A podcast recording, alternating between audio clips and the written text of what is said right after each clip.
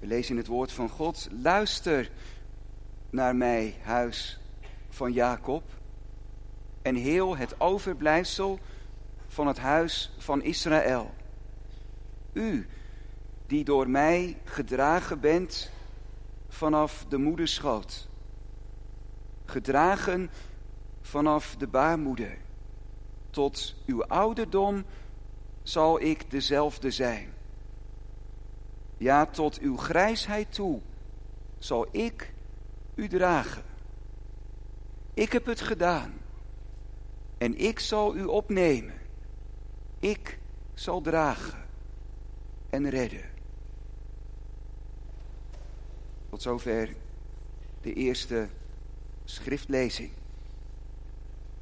Dan Marcus 10, de versen 13 tot 16.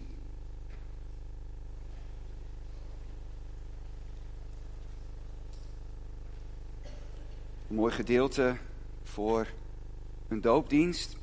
Het gaat over mensen die hun kinderen bij Jezus brengen. Je zou kunnen zeggen dat gebeurt vanmorgen ook. Lina, Laure, Elisa, ze worden bij de Heer Jezus gebracht. Straks als ze gedoopt worden. Maar dat is niet het belangrijkste. Daar gaat het vanmorgen niet allereerst om.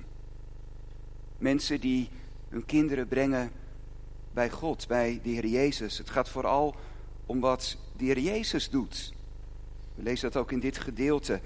Dat Hij de kinderen omarmt, hen de handen oplegt en hen zegent.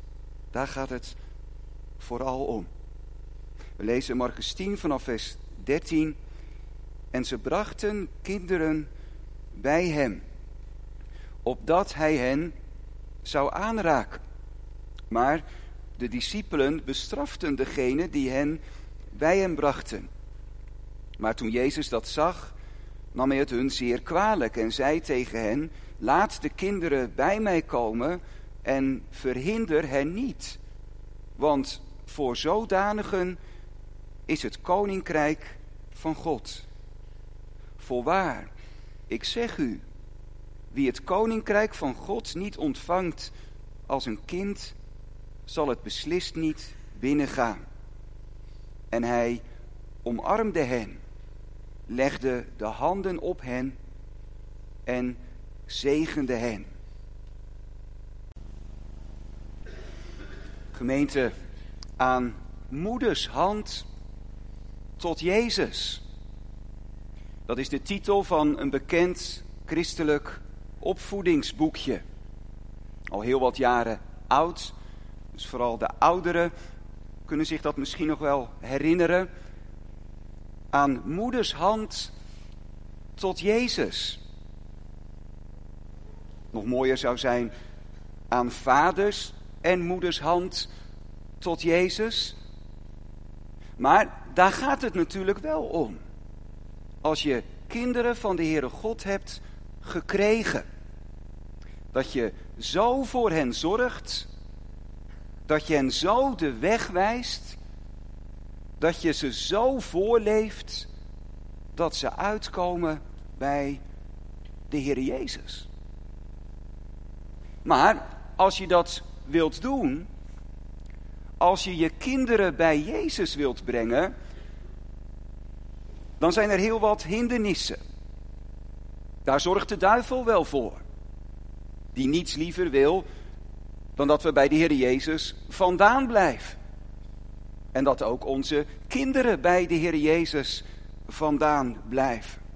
De duivel zal kosten wat kost proberen om dat te voorkomen.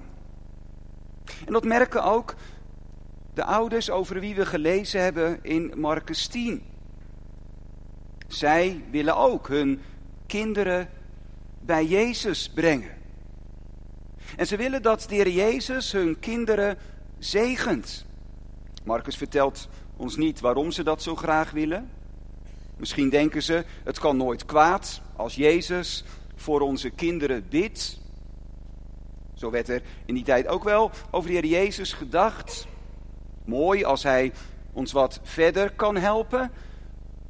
Maar misschien zit het ook wel veel dieper bij deze ouders. En beseffen ze, echt leven, dat is een leven dicht bij de Heer Jezus. En dat geldt niet alleen voor ons, dat geldt ook voor onze kinderen. Ook zij moeten bij Hem zijn. Zij moeten leven onder de zegenende handen van de Heer Jezus. En dan is het dus niet zomaar iets dat ze met hun kinderen bij Jezus komen, maar dan is het echt een geloofsbeleidenis. Ze laten zien hoe ze over de Heer Jezus denken. Ze laten zien hoe groot Hij voor hen is. En hoe klein en afhankelijk ze zich voelen van Hem. Ze brengen hun kinderen bij Jezus. In ieder geval, dat proberen ze, want ze worden tegengehouden. En ze worden tegengehouden door Jezus' eigen discipelen. Die zeggen, wat moeten jullie met die kleine kinderen bij de Heer Jezus? Wat zijn jullie aan het doen? Zien jullie dan niet hoe druk de Jezus het heeft? Nou, dat klinkt voor ons een beetje vreemd. Want voor ons horen kinderen, juist ook hele kleine kinderen, er helemaal bij. Jongens en meisjes, stel je voor, ik zie heel wat kinderen ook vooraan zitten, stel je voor dat de koster aan het begin van de dienst tegen jullie had gezegd, hé, hey, wat doen jullie daarvoor aan? Gaan jullie eens achteraan zitten? Vooraan horen de grote mensen. En de kinderen, die horen achteraan. Nou, dat voelt voor ons heel vreemd. Juist niet. De kinderen horen er helemaal bij. Jongens en meisjes, jullie horen er helemaal bij. En wat mooi dat je vanmorgen in de kerk bent. Maar dat was in de tijd van het Nieuwe Testament wel anders. In de Grieks-Romeinse cultuur, daar zeker. Maar ook in Israël lag dat anders. Ja, kinderen zijn een kostbaar geschenk van God in het Oude Testament zelfs een heel duidelijke zegen van God. Als je kinderen mag ontvangen, om heel blij mee te zijn. Maar vervolgens staan die kinderen wel een paar treden lager dan volwassenen. Kinderen horen er wel bij, maar dan aan de zijkant of aan de achterkant, achteraan. En wat dat betreft is die reactie van de discipelen dus ook niet zo heel vreemd. Wat moeten die kleine kinderen bij Jezus? Jullie begrijpen toch wel, zeggen ze tegen die ouders, dat hij belangrijkere dingen te doen heeft. En zo houden ze deze ouders en hun kinderen bij Jezus vandaan. Ze zijn een hindernis, een struikelblok. Wat is dat erg? Als je mensen in de weg staat om tot Jezus te komen. Door dingen die je zegt, of door je houding, of door je manier van leven. Dat kan, dat je een struikelblok bent voor een ander. Dat je die ander bij Jezus vandaan houdt. Daarom wordt de Heer Jezus ook zo boos, omdat dat zo erg is. Boos op zijn discipelen, omdat ze deze ouders en hun kinderen de weg versperren. Maar vooral ook boos omdat ze zo'n verkeerde indruk geven van wie Jezus is. Dat is waar het hier in onze tekst en in ons tekstgedeelte om gaat. De discipelen geven door hun gedrag, door dat tegenhouden van die ouders en hun kleine kinderen, een heel verkeerd beeld van Jezus en van zijn koninkrijk. Alsof je bij Jezus alleen maar mag komen als je belangrijk bent. Als je meetelt. Als je door de mensen gezien wordt Als je echt vooraan staat. En alsof de Heer Jezus, net als al die andere mensen, zeker geen aandacht heeft voor mensen op de achtergrond. Mensen die wij niet zien. Alsof Jezus ook zo is. Alsof je de Heer Jezus eerst wat moet kunnen aanbieden. Eerst wat moet kunnen geven. En dat Hij dan pas naar je omkijkt. Dat Hij dan pas je wil ontvangen. Je bent welkom, ja, maar je moet wel wat meebrengen. Dat is eigenlijk de boodschap van Jezus' discipelen. Want dat kunnen deze kinderen niet. Zeker die hele kleine kinderen niet. De baby's niet. Die kunnen Jezus niets geven. Die begrijpen zelfs nog niet eens wie hij is. Die begrijpen er helemaal niets van. Als Jezus hen zegent en de handen oplegt. Ze kunnen Jezus niets geven. En toch, zegt de Heer Jezus, zijn ze welkom. Laat de kinderen bij mij komen. En misschien kan ik nog wel beter vertalen, laat de kleine kinderen bij mij komen. En verhinder ze niet. Ook de kinderen, ook de kleine kinderen horen er voor de Heer Jezus helemaal bij. En dat hadden de discipelen kunnen weten. Daarom is Jezus ook zo boos. Ze hadden het kunnen weten. Sterker nog, ze hadden het moeten weten. Want wat de Heer Jezus hier zegt, dat staat helemaal in lijn met hoe we de Heere God in het Oude Testament leren kennen.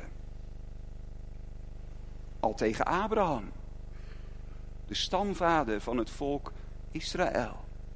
De vader van alle gelovigen. Die man waarmee God een nieuw begin maakte. Al tegen Abraham had God het gezegd: Ik heb jou uitgekozen en ik wil jouw God zijn, maar niet alleen jouw God, ik wil ook de God van je kinderen zijn. De God van je nageslacht. Ook je kinderen horen er helemaal bij. Ook met hen sluit ik een verbond. Ik geef jou mijn belofte, maar mijn beloften, mijn toezeggingen zijn ook voor je kinderen. Dat is gelijk al het grote bewijs, het grote argument voor de kinderdoop. Wat God tegen Abraham zegt. Ik ben jouw God en ik ben de God van je kinderen. Hij had ze nog niet eens. En God zegt het al. En hier in Marcus 10 zet de Heer Jezus daar een hele dikke streep onder, onder die woorden van zijn vader. Hij is niet te groot, hij is niet te belangrijk, hij is niet te druk om naar deze kleine kinderen om te zien. En al zeggen de discipelen, gaan jullie maar achteraan staan. De Heer Jezus zegt, nee, komen jullie maar vooraan staan. Komen jullie maar heel dichtbij. De Heer Jezus heeft alle tijd en alle aandacht. Juist ook voor de kinderen. Hij is de goede herder die zorgt voor de schapen, maar hij is ook de goede herder die zorgt voor de lammetjes. En jongens en meisjes, ik hoop dat jullie dat nooit zullen vergeten. En dat jullie het altijd zullen onthouden.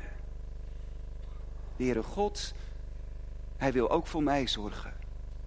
En de Heer Jezus, Hij wil ook mijn redder zijn. En wat vindt Hij het fijn als ik dicht bij Hem kom? Hoe kun je dat doen? Nou, bijvoorbeeld door te bieden. Wij hoeven niet naar Israël toe. We hoeven de Heer Jezus niet op te zoeken. We hoeven alleen maar onze handen te vouwen, onze ogen te sluiten en te zeggen, Heer Jezus, ik heb u nodig. Heer Jezus, wilt u mij helpen? Ook om hem te danken voor alles wat hij geeft. Je mag het tegen hem zeggen. En als je dat doet, als je bidt, dan kom je bij hem. dan kom je naar Jezus toe. Of als je samen met je vader en moeder uit de kinderbijbel leest, of al uit de grote, de echte Bijbel, dan is het net alsof je bij de Heer Jezus bent.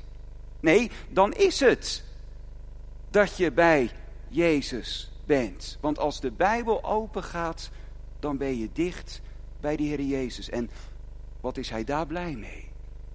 En hij zegt het, ook vanmorgen.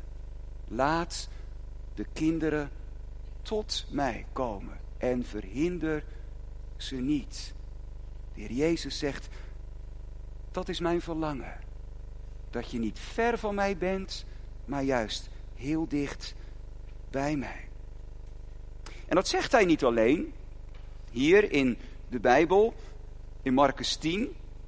is eigenlijk al genoeg, meer dan genoeg, dat Jezus het zo duidelijk zegt. Maar hij laat dat vanmorgen, straks, ook zien. Als Lina, Laure en Elisa gedoopt worden, dan laat de Heer Jezus het ook zien. Zo gebeurt dat wel eens op school, hè, dat de juf of de meester iets uitlegt en je begrijpt het nog niet helemaal. En dan zegt de juf of de meester, wacht, ik zal wel even een plaatje laten zien of een filmpje laten zien, dan begrijp je het wel. Of dan kun je het nog beter onthouden. Nou, dat is precies wat de Heere God vanmorgen ook doet. Hij laat het ook zien. Zodat het nog meer tot ons mag doordringen. En zodat we het nooit zullen vergeten. De Heer Jezus, Hij is de goede herder. Ook van die kleinste lammetjes. En vanmorgen zegt Hij het. De deur van mijn koninkrijk staat wijd open. Ook voor het kleinste babytje. Ze horen bij mij. Ja, de Heer Jezus gaat nog een stap verder. Hij zegt zelfs, juist voor zulke mensen. Juist voor die kleine kinderen. Juist voor kleine babytjes als Laure en Elisa of kleine kinderen zoals Lina is het koninkrijk van God. Dat is nog een stap verder. Niet alleen maar ze horen erbij. Nee, juist die kinderen horen erbij. De heer Jezus, hij stelt de kinderen tot voorbeeld. In vers 15 zegt hij, voorwaar ik zeg u, wie het koninkrijk van God niet ontvangt als een kind, zal het beslist niet binnengaan. En dan merken we dat het gelijk over ons allemaal gaat. Niet alleen over kleine kinderen, ook over jongeren, ook over ouderen. Worden als een kind. Dat hebben we allemaal nodig. Of je nu vijf bent, of zeventien, of 23, of 41, of 89. Worden als een kind. Moeten we niet verkeerd opvatten. Jezus zegt niet, maak jezelf maar niet al te druk. En denk maar niet al te diep na over God en over geloven en over de Bijbel. Die mensen heb je, die, die, die altijd zo diep doordenken. Dat is helemaal niet nodig. Hou het maar een beetje simpel. Nee, dat is niet wat Jezus bedoelt. Hij wil juist heel graag dat we graven in de Bijbel. En hij wil juist heel graag dat we diep nadenken over de Heere God en over zijn bedoeling met ons leven en over wat hij in de Bijbel tegen ons zegt, zijn geboden en zijn beloften. Daar moet je mee bezig zijn. Daar moet je diep over nadenken. Daar kun je niet genoeg over nadenken. Want zo leer je geloven. En zo krijgt je geloof ook diepgang.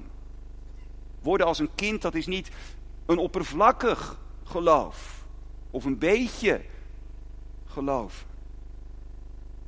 Worden als een kind, dat is ook niet dat je op zoek moet naar bepaalde mooie eigenschappen in je leven. Zo wordt die tekst ook wel eens uitgelegd. er wordt gezegd, ja, kinderen, die kunnen heel eerlijk zijn. Ze kunnen hun ouders zo onvoorwaardelijk vertrouwen. Je geloven op op je woord. Ze kunnen zich zo makkelijk overgeven. Nou, is misschien allemaal waar. Hoewel dat niet altijd waar is. Maar zeker bij, bij kleine kinderen zie je die dingen meer. Maar dat is niet wat Jezus bedoelt als hij zegt: je moet worden als een kind. En als hij juist die kleine kinderen in dit gedeelte ons tot voorbeeld stelt. Dan gaat het niet over wat die kinderen hebben. En dat we daarnaar op zoek moeten gaan. En dat we zo in het leven moeten staan. En dat we daar de Heere God om vragen.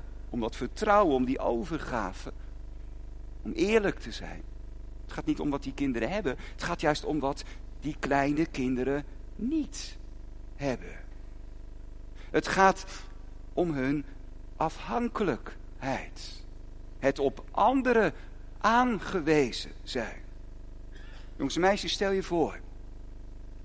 Zo'n klein babytje als Laure of Elisa. Wat zou er met zo'n klein babytje gebeuren als hun vader en moeder niet meer voor hen zouden zorgen? Als ze zouden zeggen, nou, je bent geboren, je bent op deze wereld, maak er maar wat van. Ga maar voor jezelf zorgen. Wat zou met zo'n babytje gebeuren? Dat zou heel slecht aflopen. Want dat kan een babytje nu juist niet. Een babytje moet met alles geholpen worden. Eten, drinken, aankleden, verschonen, vasthouden. Nog, nog heel veel andere dingen. Bijna bij alles. Een babytje kan eigenlijk nog niet zelf. En hetzelfde geldt natuurlijk voor zo'n meisje als Lina. Nog veel te klein om voor zichzelf te zorgen. En daar moeten we aan denken. Als Jezus zegt, je moet worden als een kind. Eigenlijk zegt de Heer Jezus vanmorgen tegen ons, jullie zijn allemaal als zo'n klein babytje. Of als zo'n klein meisje.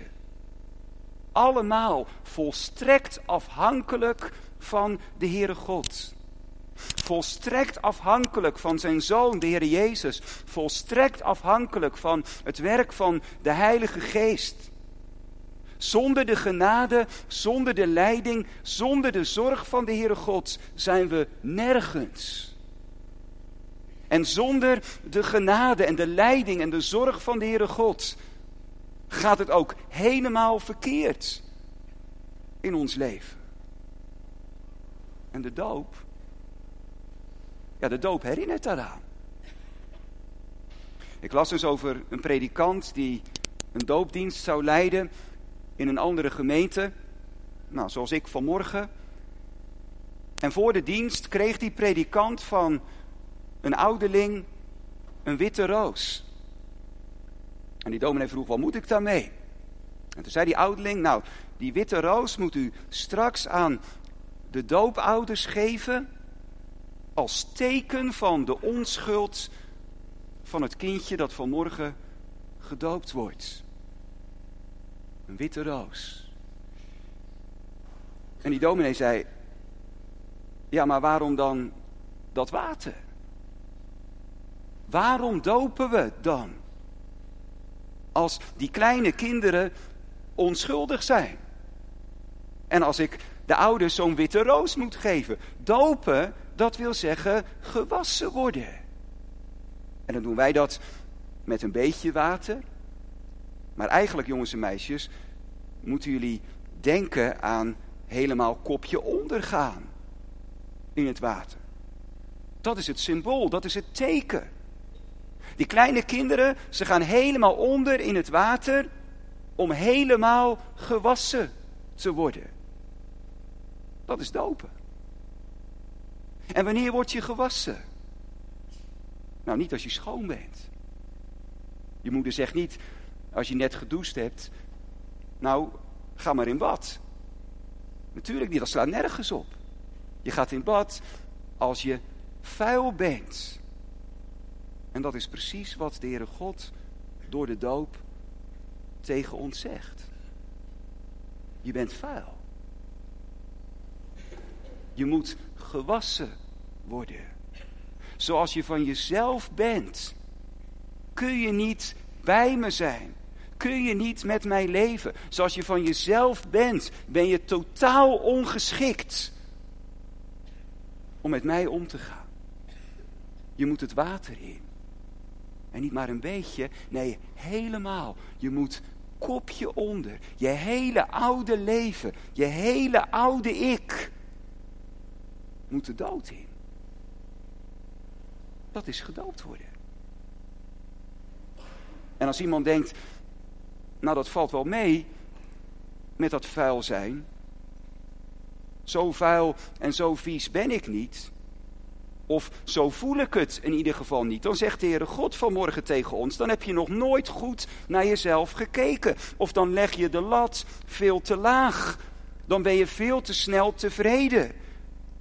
Want als je bedenkt hoe ik je leven heb bedoeld en dat grote doel waar ik je voor geschapen heb, en je legt daar je eigen leven naast, dan kun je toch alleen maar schrikken van jezelf. Schrikken van je egoïsme, schrikken van je lauwheid, van je ondankbaarheid, van je ongeloof, van je verzet tegen de Heere God. Het valt niet mee. Het valt juist tegen. Het is nog veel erger dan wij denken. En natuurlijk, als we dan straks die kinderen zien, Lina, Laura en Elisa, dan is dat niet het eerste wat je denkt. Dan zie je alleen maar lieve kinderen. Maar ook bij hen zit het erin. Dat verkeerde hart.